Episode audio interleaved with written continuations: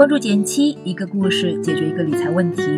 在公众号搜索“减七独裁，简单的减，七星高照的七。关注后回复“电台”，十本电子书，请你免费看。最近在知乎上看到一个挺有意思的话题：上海月薪一万和家乡的月薪五千，应该怎么选呢？别说，关于到底要不要逃离北上广，一直以来都是一个热门话题，在我们的留言里也常有朋友来咨询。所以今天咱们就来好好聊一聊。关于这个话题，我身边有一个真实的案例，当事人最近挺纠结的，也因此来询问我的意见。他是我的一个高中同学小 A，大学毕业之后进了一家商业银行做程序员，月薪一万左右。早先单着的时候，一人吃饱全家不饿，小日子过得还不错。但去年他打算跟相恋多年的女友结婚。上海的房价实在太贵，他俩跳一跳也未必够得上，感觉压力很大。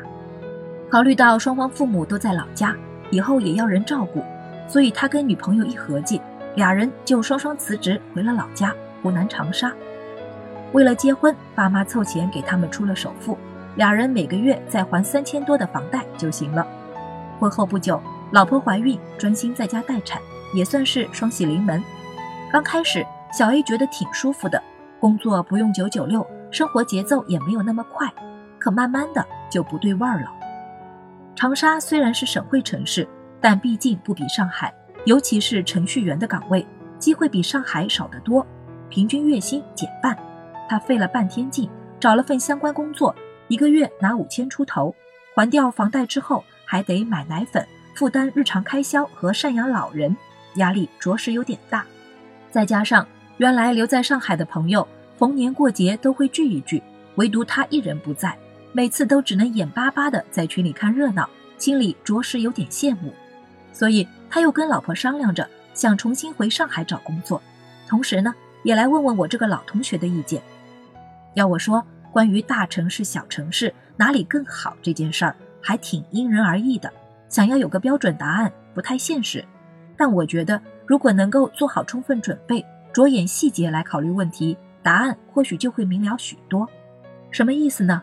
打个比方，像我这位同学当初决定回老家时，就是想的太简单，单纯觉得在上海拿个万把块的工资和老家月薪五千的相比，生活质量相差不大，但房价便宜很多，就草率的做了决定。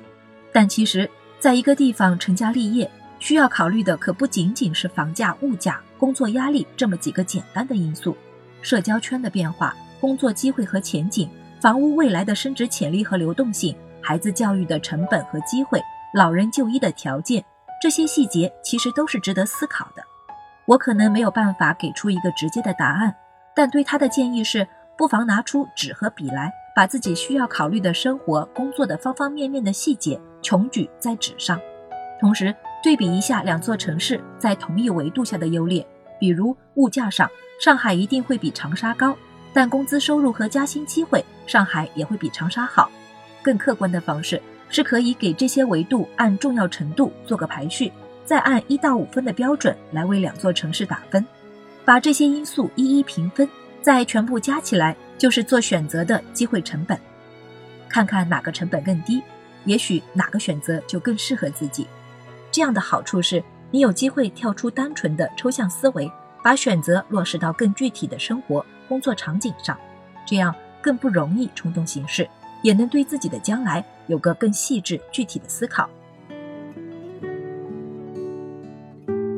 当然了，选择没有对错，也没有定论。无论选择在哪里打拼，只要是自己喜欢的，那就是幸福的。希望大家都能找到适合自己的方向，做出不后悔的选择。